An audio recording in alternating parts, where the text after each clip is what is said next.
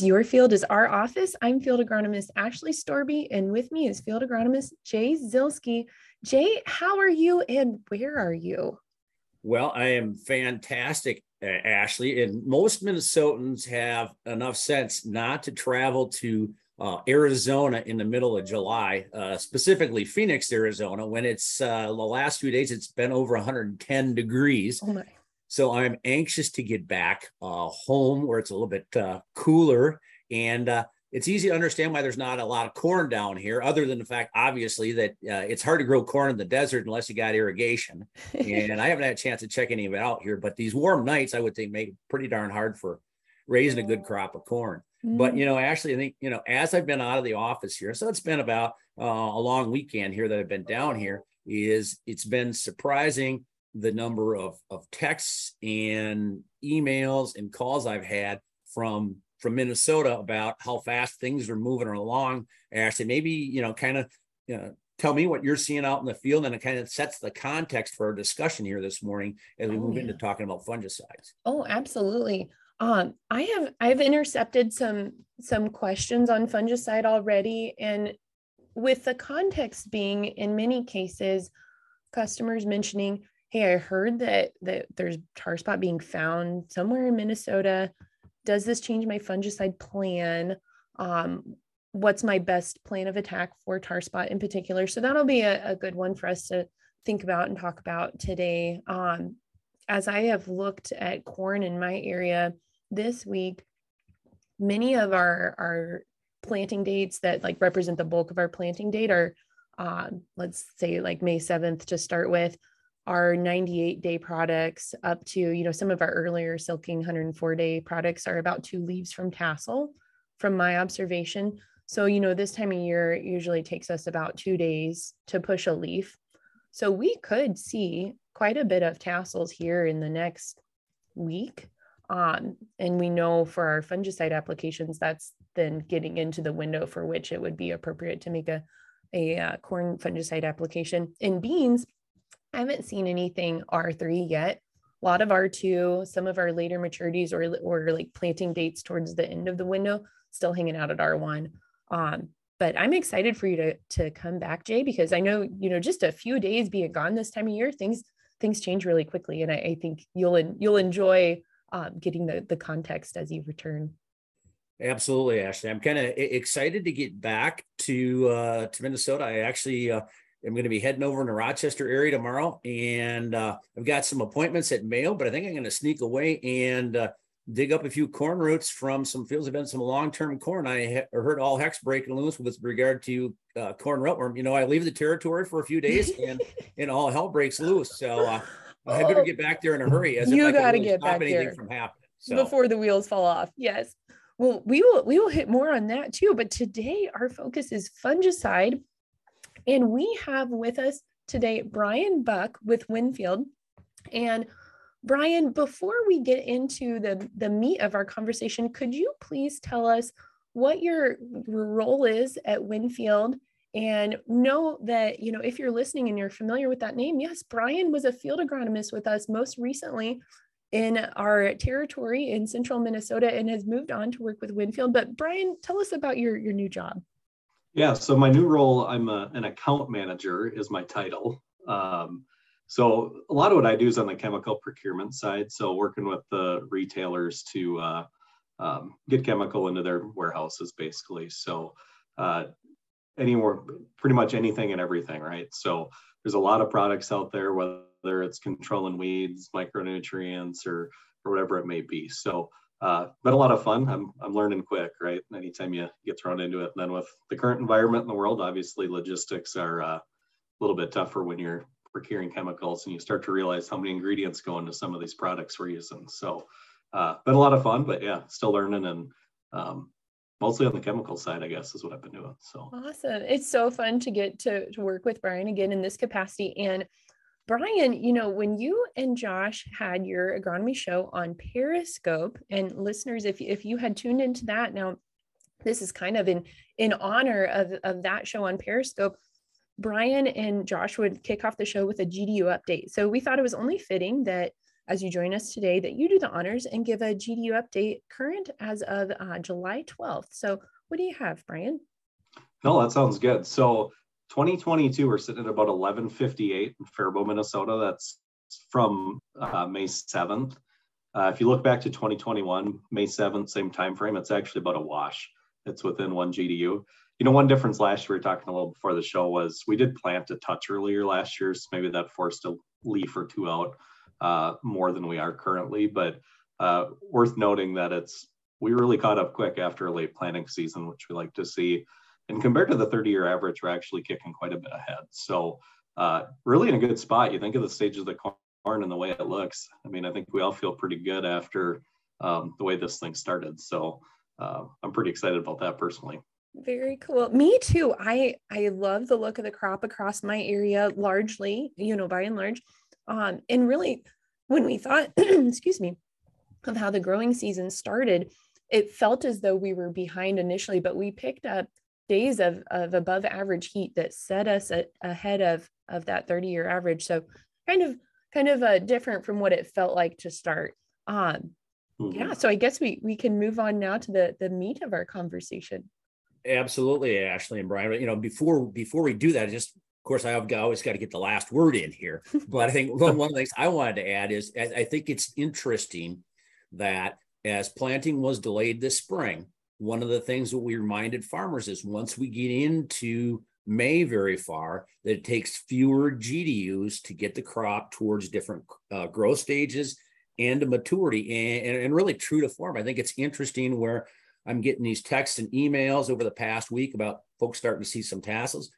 You know, compared to a lot of years, that's not all that different. So it is it is kind of surprising. So um, you know, I just wanted to add that little bit there. And you know, I think you know, although it's not an official proclamation, um, I always like to think of July as being fungicide month. You know, and you know, it's it, it's interesting where uh, heck, uh, Fourth of July weekend, I was already beginning to get uh, some text messages and and some questions about fungicide applications, um, specifically in soybeans. And to me, that seemed a little early if we're targeting that R3 um, growth stage. And so, uh, you know, Brian, you know, let's start with beans first. Share with us your thoughts, your observations as far as optimum timing of those fungicide applications for soybeans.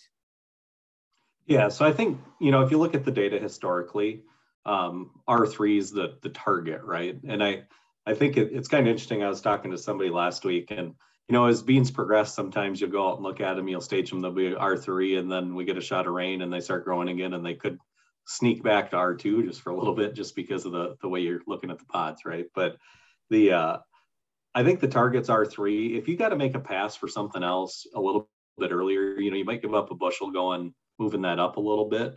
And you start to look at it and you're like, well, it's going to cost me 10 bucks to go across with a sprayer, plus I'm going to run over another bushel if I you know, make two passes a week and a half apart. So I think there's times we move that up or move move it a touch back just to pair it with something else where we're like, you know, even though we know we're giving up maybe just a little bit of yield moving early, but it's actually going to net us out the same or a touch better just because other things. So R3 is the target but and I think any given scenario or depending on the operation or the logistics side, I have seen that move and it makes sense, right? So that just depends on the operation, I think that day. What are what are your guys' thoughts? Well, that that's what I've tended to see over the years, and, and I like the context that you put there, Brian. As far as okay, you know, if you got some other operations, it's it's the practical application. You know, um, I can sit here and talk smart and say, yeah, you know, R three is when you should time that application, and yet then uh, the logistics and the realities of, of some other field operations. So I think that makes a lot of sense. And I think the other thing is, you know, shame on me for for not clarifying as we lead into it. We always throw around these growth stages left and right, like everybody knows what that means. And and and you know, I even got to refresh my memory. You know, maybe it's with age, I'm forgetting things from one year to the next, but you know, a reminder for everybody that that R3 growth stage on soybeans is when you have a pod on one of the upper four nodes of the plant that's 3 16ths inch in length. And so uh, again, 3 16ths inch in length as far as that R3 growth stage. Um, you know, Ashley, any, any additional thoughts that you have re- with regard to, you know, maybe itching, a, itching a little bit earlier? Well, um, first thought quick on the on the R3 growth stage. A quick trick if you don't have like your tape measure with you and you're you're out in a field, if you happen to have a pen or a pencil, that 3 16ths inch um, uh, length is about the size of a pin, um, the width of a pin. Well, and now Jay, we're on Zoom. Jay's got a big pin, like one of those oversized kind of fat pins. That would He be would too. that would be big. So your normal standard size writing utensil is about 3 16ths of an inch uh, in length. So that would be a, a quick thing to pull and look at that developing pod on one of the four uppermost nodes uh, with a fully developed leaf. So then quick clarification on that, you know, if your leaf isn't unfurled or those leaves are still touching, you wouldn't count that that node. Uh, you would move down to the, the next node to begin your count on that uh, upper foremost nodes.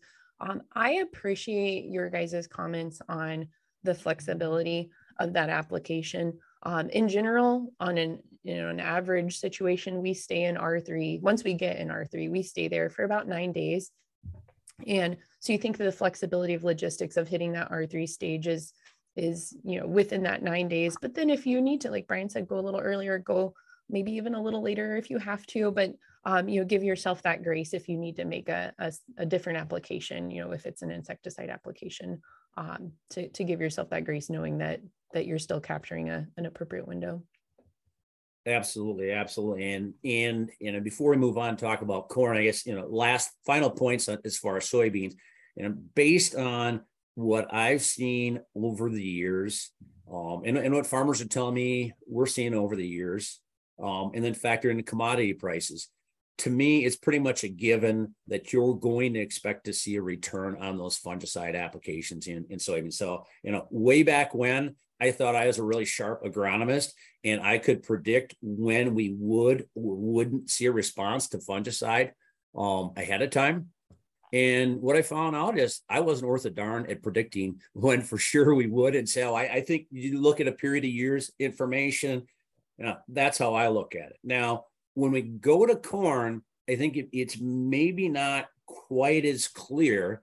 And, and Brian, I'd sure appreciate if you share with our listeners uh, and Ashley and I what factors you think farmers should consider in making that fungicide application in corn because now's the prime time we're getting lots of questions how would you guide them brian Yeah, you know, it's such a complex question. I, you know, not to go back to soybeans, I think we're treating the crop more in soybeans, where when we get into corn, there's more hybrid interaction, right? So soybeans super consistent yields historically, great return on investment. I, I think we just see it work. Um, when we get into corn, I think there's more factors, right? Because uh, it's a GDU driven crop, not so much just based on, you know, um, the environment that we're in or, you know, the, the way beans uh, mature. So it's like, for me, are, do we have a good looking crop? You know, we're protecting yield. So if we don't have a really good looking crop out there, you have a field that's really tough and just isn't going to yield. Does it pay to put fungicide on? You know, that, that's always the question we have every year. Driving across the area, our crop looks really good. Um, I feel really good about it. I'm sure there's some some tough fields out there for whatever reason, but um, I feel good that way.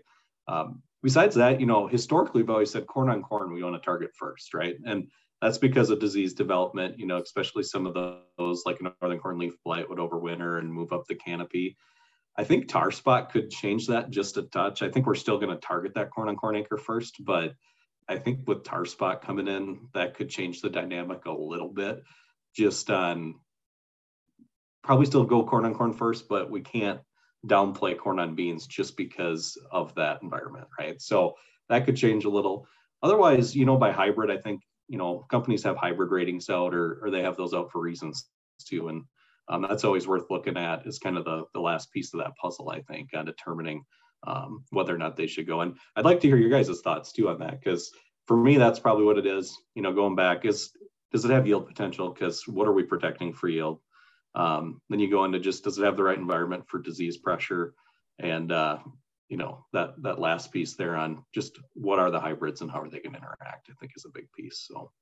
Well, I think that's interesting, Brian, because I, I think back years ago when first started talking about fungicide applications in corn, And, and I liked your point about we've got a good looking crop that looks like it has some good potential.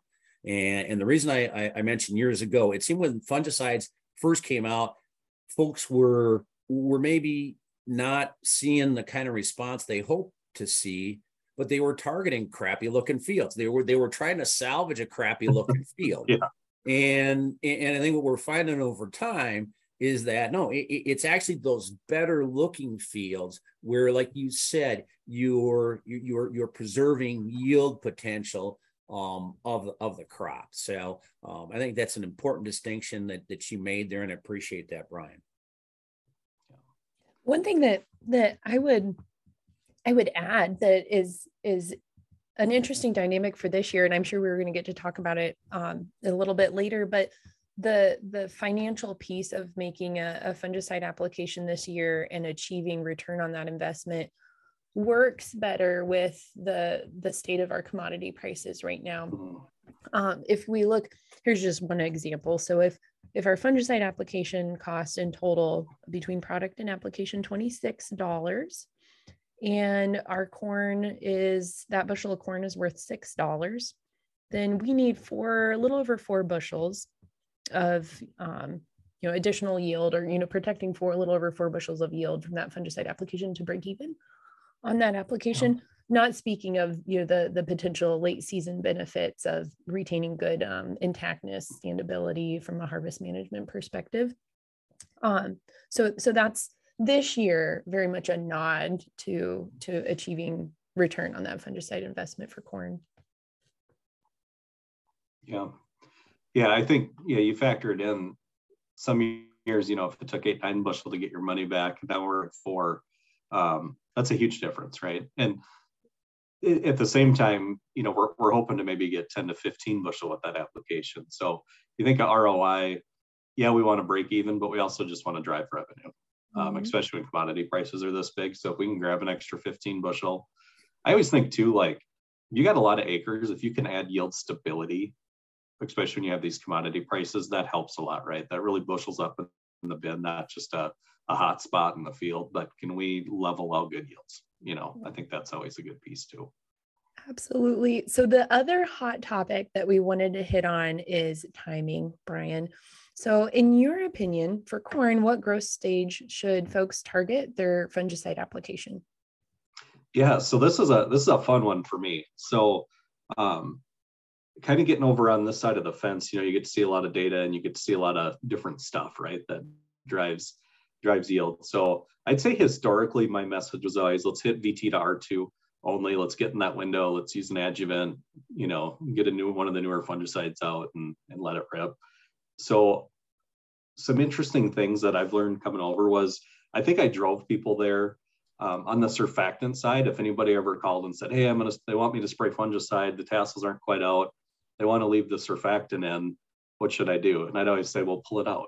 You know, we don't want to rest it here um, if you need to go early. And uh, so there are products that are safe. So like we have one called MasterLock that won't cause arrested ear and we'll still get the deposition and coverage. And I think I just didn't know that, right? So I pushed people away and I always pushed them to tassel. Well, logistically, we can't always get it all done in a week. So by moving early, a week or two before tassel, we're not really losing much. Uh, just to give you a perspective, even at V10, it's about two and a half bushel less.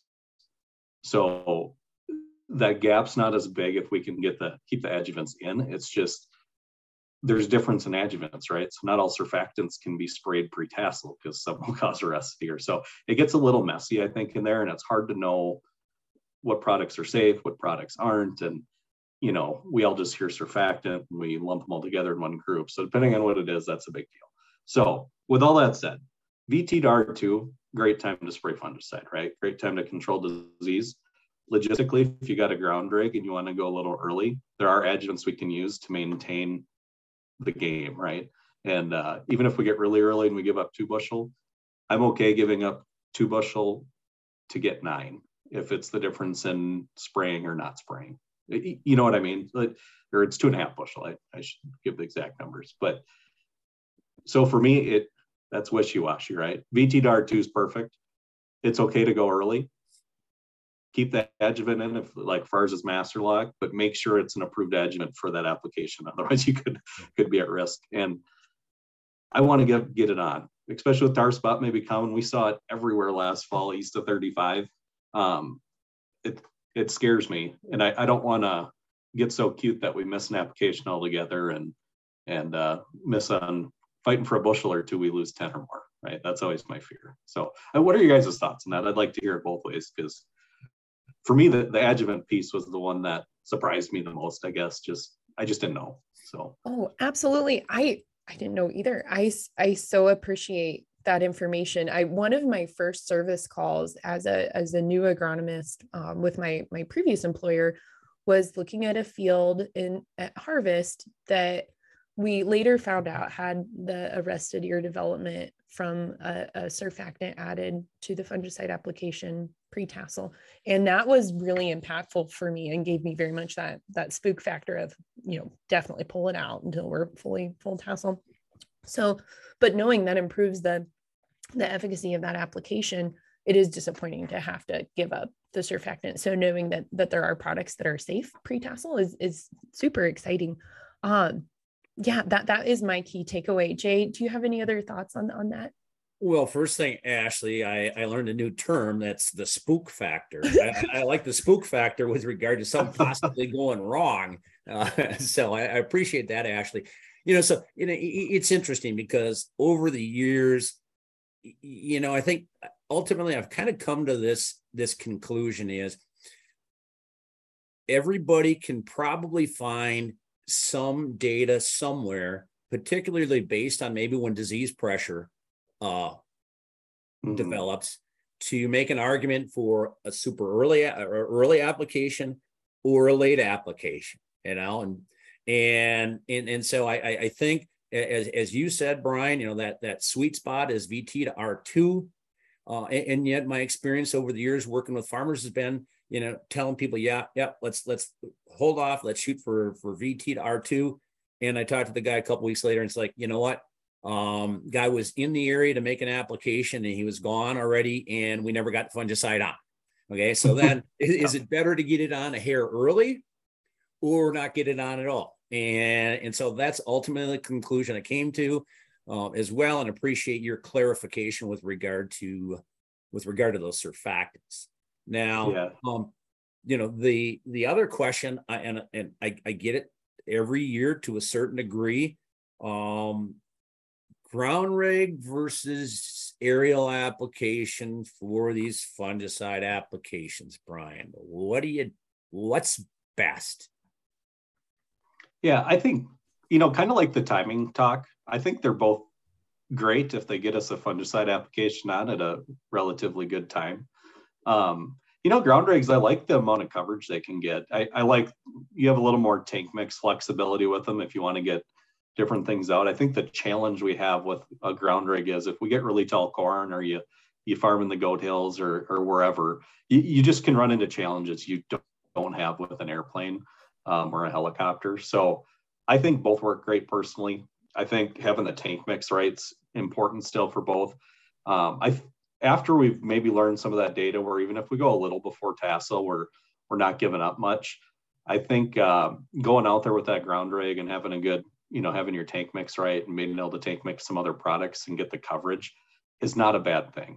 You know, if you want to get across your crop, I and part of what I like about a ground rig is anytime you go across it on the ground, you just get to see it at a different growth stage and you can start to see and learn stuff too that maybe you didn't expect to learn because you're out there. So uh, that little side factor I like. But um, helicopters, airplane, I think if we got the mix right and we're getting good application, they work great. I it it goes back to the timing thing. I, is there a bushel or two either way? I don't really know for sure. Um, I'm just happy it's getting on and we're not losing the 10, right? Or uh, 20 or 30 if it's a bad tar spot or northern year. So absolutely, Brian. And and you know, just to maybe go back just a second. We were talking about that the, the timing of application um, a minute ago, and you know, additional thought I had too is you know not trying to get too cute with that timing, uh, especially this year when with our spread and planting dates. Um, yeah. you know, it might be a hard, a difficult thing for an individual grower to uh, target. Yep, this is the day we're going to make an application because, you know, we just see a range of growth stages this year. Um, and you know, one of the comments that one of uh, farmers I was talking to the other day commented on is is that you know not only does he have that going on, but within some fields he sees a lot of variation as far as growth stage, where some are shooting tassels and some are a little ways away. And you know, ultimately, our conversation went to the point is that okay, if you have a particular field that's that staggered in its growth stages, okay, that's maybe not necessarily one of your most highly productive fields anyhow.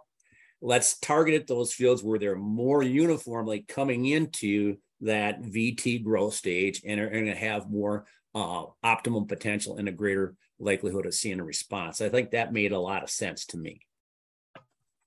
Yeah, that that just triggered me too, Jay. I, I think about like uh, silking on hybrids, right? Like we're, I think you mentioned it earlier, Ashley, just with different hybrids maybe silk really early and then some silk square. So you think about trying to hit tassel time at the exact same time for all your fields. Just they could be similar maturities and be, you know, shooting tassels a week apart. So it's not perfect. And I think that's where if you got the right mix and you target, you probably want to target starting pre-tassel, right? Just to be realistic to get it all done. Um, to hit them all in the right window. So, or at least when your first field tassels or whatever, and then just go. So that's a good call. I, that was a good, good point, Jay. You know, this is this is a, a point of interest from um, uh, something that happened on our own farm here in the last week or so. Uh, there was a wind event last Monday. Uh, it would have been the fourth, and it was a little stronger near me than it was throughout my territory. So luckily, there wasn't a whole lot of down corn as we went into Minnesota um, further north, but we had some down corn. And unfortunately, um, the corn that went down was some that hadn't been Y dropped yet. It, it, was intended to have a Y drop application. So we had uh, sourced an opportunity to top dress urea with a helicopter if we needed to, if it wasn't going to come up um, enough to run the ground rig through. And then uh, my husband tells me, well, the helicopter's gone. It's headed to Wisconsin to spray tar spot. So no helicopter. Luckily, it, the corn came up enough where we were able to get a ground rig through it fine. Mm-hmm. Um, but I think you know just knowing that that that tar spot conversation is is so um, prevalent amongst amongst our farmers in our area and we know that they're they're seeing in in Wisconsin um, tar spot in southeast Minnesota. They've found it but it hasn't been accelerating. Um, Brian any thoughts on on tar spot um, tar spot um, management um, anything that you've learned in, in your, your current role uh, about tar spot. Yeah, you know, I think the, the disease itself, we, you know, last fall, um, we walked a lot of fields and I, you both saw a lot of it, I think, throughout the area. For Southeast Minnesota in this geography, it seemed like east of 35, I could find it almost in every field at harvest. You know, it didn't affect yield or anything, but the presence of the disease is what scared me, just being that widespread and then when I moved west to 35, it was more intermittent that I'd run into it than than east. So the thing that scares me the most about it, I I think there was that data where, um, you know, like northern corn leaf blight takes 10 plus hours on a wet leaf to infect, and tar spot was closer to like seven. Um, I live in the valley now, and there's like 14 hours of dew out here every, every night. Um, but when you get out of the valley, there's probably only nine or 10, right? When you west of 35 is a lot flatter ground. East was always more the rolling hills, and that's where we saw more northern. What scares me is moving west, if it doesn't need as long on the leaf to infect, um, are we going to see more tar spot in areas where we didn't see as much northern, right? Even though they're kind of similar. So that's just something I, I'm going to track and keep an eye on. That's a hypothesis, not a, there's nothing there right? We got to see, but that's what scares me right now. Um, the other thing that scares me is some of the fields that did set in early, how quick it took them down. Um, it just didn't take long, and uh, in a high commodity market, that that's not something we want to have, right? We just don't want to lose the bushels. So I'm nervous about it, but it's kind of like feel like you're crying wolf until it's actually a, a real bushel proper, right? Mm. But those are things that scare me about the disease, I guess, in, in itself. I any thoughts either you have on that? I mean, you guys have looked at it a lot and walked a lot of fields too. Well, well, Brian, what scares me the most is actually if I was a farmer, I would not want Ashley to come out to my farm because it seems like she always finds tar spot. She is our she's our tar spot bloodhound. She always seems to be able to find some. Uh, so, uh, but all, all kidding aside, uh, you know, I think as as I look at it, so there's a couple things, and you know, earlier um, this spring uh, we had Scott Roundtree from Southwest Wisconsin on on on the podcast here to talk specifically. The the entire show was talking about tar spot, um, and you know I think the thing that's interesting, and and I'm curious to see how it will develop this year um, because you know we look at conditions that favor it. You mentioned about that that leaf wetness, so it's like six seven hours of prolonged leaf wetness. You know, there in, in Trout Stream Valley where you're at, Brian. And we'll get to that later anyhow, that's where the uh, dew stays on the leaves a little bit longer. And I've seen that also on the edges of the field. So it's that prolonged leaf wetness. But the, you know, the interesting thing this year is that you know also it's those cooler temperatures. It, it's you know 60 to 70 degree temp, 60 to 70 degree temperatures, where we've been pretty warm this year. But we also know that um, we don't always uh, the diseases don't always fo- follow the rule book uh, and so we, we want to be vigilant and watching uh, where the disease. Uh, I, I, think the thing that, you know, I remember from our conversation with Scott Roundtree was that um, as, as I look at it, you know, back then I said, okay, it's kind of like uh, when you see the whites of their eyes, you shoot, you know, in other words, when you first see the tar spot, you, you need to shoot.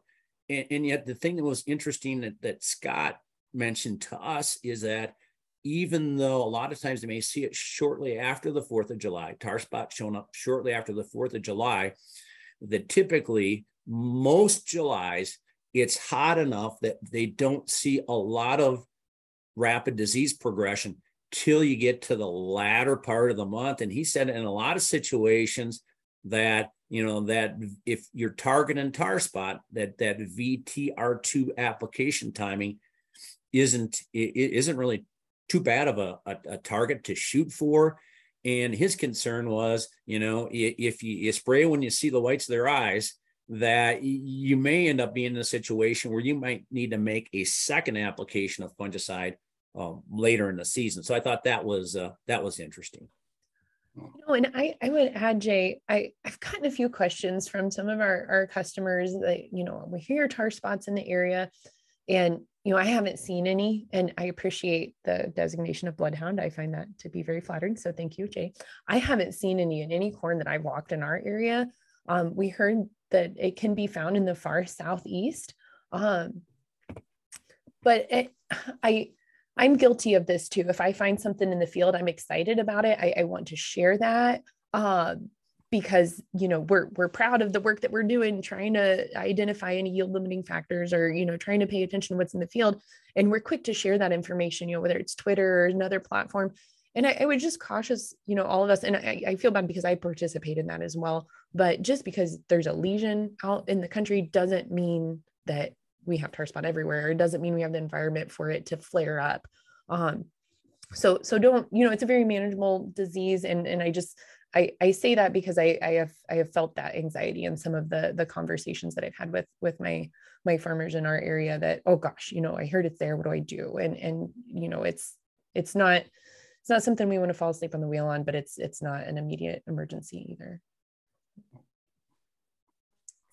Yeah, definitely worth keeping our eyes peeled for as this year develops. I think this will be the the true year we kind of find out what's up with it. So well, Brian, uh, we're kind of getting to the point we're going to need to bring the show to close here fairly soon. But w- one final question before the final, final question, and that's well, let, us talk about budgeting uh, dollars for those fungicide uh, app applications. You know, I talked earlier that you know with soybeans, it's like okay, yeah, just just go for it. You, you just spray fungicide, don't ask questions, just do it. Corn, it gets to be maybe a little more complicated. You know, how would you advise farmers to budget the fungicide applications? Yeah, I think that the interesting thing with corn is like like you said, beans. I think people know what it they know what they're going to get, right? And they're pretty much doing it across the board, I think, um, for a lot of people that are trying to push yield. Now, corn, I think it's it's interesting. I think a lot of the decisions are actually based on just risk tolerance um, and the difference between, you know, some growers really want to just push yield, and I think they've been very successful doing that. So they'll pretty much spray everything, right? Especially ones with more corn on corn in the rotation. And then I think there's a group that maybe have tried it in the past and they didn't see the results and they just haven't really went back to it. So then there's the middle group, I think, where they're trying to figure out where and what to spray. Um, so for me, I, I think still within that, if I'm going to budget corn on corn, I really like it. It it helps with a lot of agronomic things. There's a lot more disease pressure there. Um, and I think that's where I start. And then, you know, obviously working with whoever's supplying hybrids to look at the hybrids themselves and say, you know, which ones are at the highest risk for say Northern or some of these other things. Or it, it, there's a lot of data, right, on which hybrids are responding the most um, in in that uh, sphere. And then after that, even those corn on bean fields, especially with tar spot coming, I think looking and saying, all right, this field has the potential to yield 250 bushel.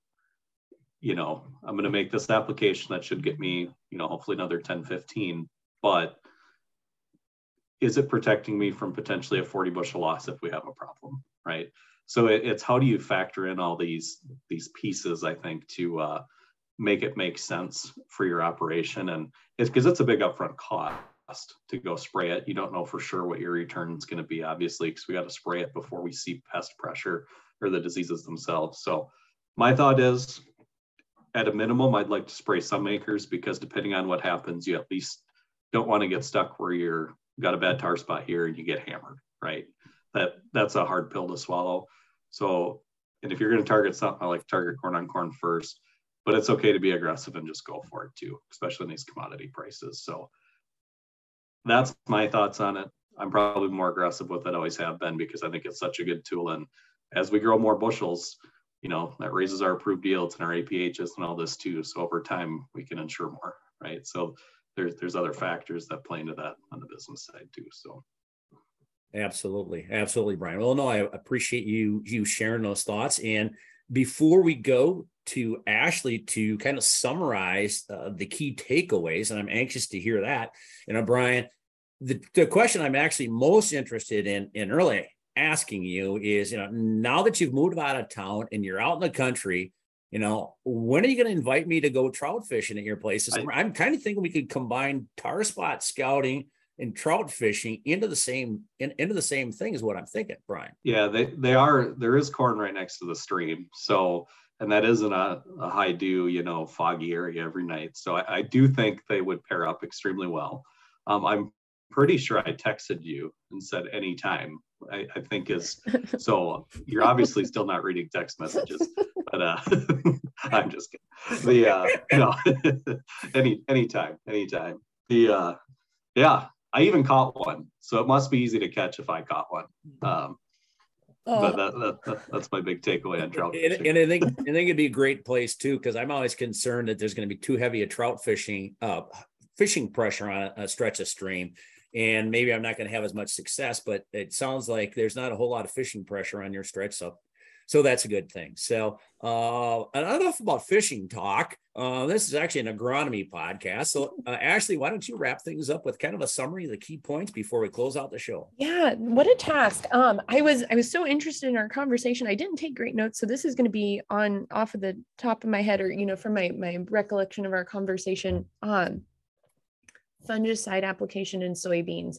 R3, that's a pod 3 16ths of an inch in length uh, if you have a normal size pen, you can use that to measure. Um, and that's our optimal window for fungicide application in soybeans. That stage lasts about nine days. So we have a good window to get that fungicide on. Like Brian mentioned, a great takeaway. If we need to go a little bit earlier because we're making a different application, you know, if we if we have aphids or spider mites, which right now low levels in my observations, I haven't seen any spider mites, very, very minimal aphids. Um, it's okay to get a little bit earlier um, that way we can pair up both those applications and optimize our return on investment in that application. Um, pretty cut and dry in soybeans. Moving on to corn, um, both of you cited that VT to R2 application being favorable for optimizing ROI. Um, Brian brought us some really nice information on if we would like to go a little earlier. We know we like to have a surfactant in with the fungicide to improve the efficacy of that application, but we take that out when we're early, when we're pre tassel to avoid the arrested ear syndrome. We can leave that in with some adjuvants and and brian you particularly or some surfactants you particularly mentioned ma- MasterLock being appropriate in that pre-tassel application um, and safe safe in that pre-tassel application. So i really appreciated that. Um, i won't rehash the the specifics on on making that fungicide selection in corn. Um, we we went through multiple times of of what scenarios work best. Um, the key takeaway for me that I, I would comment on corn on corn much more of a no-brainer particularly if it's a a high yield potential farm where you look like you're going to have a good crop on that farm. Um, and then looking at other scenarios on on rotated ground um, with the consideration of you know tar spot is is something that we can see accelerate on on first year corn as well just from the movement of that disease. Uh, so those would be my, my two key points that i would i would hit on the the selection. Um, and then acknowledging that the the economics favor fungicide application this year with our commodity prices, uh, making it quicker to trigger a return on investment. Um, those those are my key takeaways, and that I, I need to figure out how to get in this fishing club would be my last one. Um, but Jay, if is there anything else that you would like to add? You know, Ashley, I think you you sum things up very very well, and I think the only thing that I would add actually as well is if people are looking for an additional resource uh, and maybe we can put it in the show notes. Uh, Brian Buck, when he was our, our field agronomist in Southeast Minnesota, along with Josh Shofner, they did do a YouTube video talking about fungicide application timing. And I think that's maybe uh, three years ago. Um, mm-hmm. But whether it be then or now, I, I think pretty much the principles uh, hold true uh, now as, as well. So I would encourage people to look for that uh, YouTube video. And, and again, Ashley, maybe you can put that in the show notes so uh, people could uh, hit a link to get to that uh, YouTube video. And uh, you know, um, um, Brian isn't any better looking now than he was back then. I'll tell you that much. But uh, anyhow, you can enjoy watching that uh, YouTube video. Oh, wonderful, Brian! Any comments you would like to make before we close out today's show? Yeah, I you know I think the number one is on that MasterLock piece um, you know, the deposition is important too in coverage. So, you know, it, it, doesn't cause the rest of the year. That's why we've always liked having those adjuvants with fungicide. It's about coverage and getting it down in the canopy and protecting as much as we can. So, um, pretty excited about that. You know, if people are looking for other stuff to try, you know, I think the the cool thing is since we kind of work with all companies, I get exposed to every product under the sun. Um, you know, the, the my top three, if they're looking for something else to throw in with fungicide, would be MAX-IN Boron, Max NK, or there's a new product in the biostimulant market called YieldON. Um, kind of a cool one to, to look at, I, just something different, right? So uh, on the fungicide piece, we've always done that, but if somebody's looking for something to try to push yield, those are my my three, I guess I would target. So, but thank you for having me on. It's been fun to catch up and chat about all this. So I didn't say that at the start, but I wanted to highlight it. So it's been fun. And even though Jay harassed me about trout fishing, it's still been good. So. well, we have enjoyed it as well, Brian. Thank you so much. This has been episode 15 of Your Field is Our Office. Listeners, you can find me on Twitter. My handle is at Ashley Storby, and you can find Jay on Twitter as well at Seedzeek. Brian, if if listeners have any questions or want to connect with you after hearing the podcast, where could they find you? Uh, I'm on Twitter at Farmer Buck One, um, so I do still follow that. Otherwise, uh, yeah, if it's somebody in Southeast Minnesota, reach out to um, yourselves or whoever, and we can get in contact. So Perfect. Folks, you can join Jay and me on our next episode as we discuss field observations with our counterpart to the south, pioneer agronomist Nate Levon. Thank you for listening. This has been episode 15 of Your Field is Our Office. Until next time, be safe and stay healthy.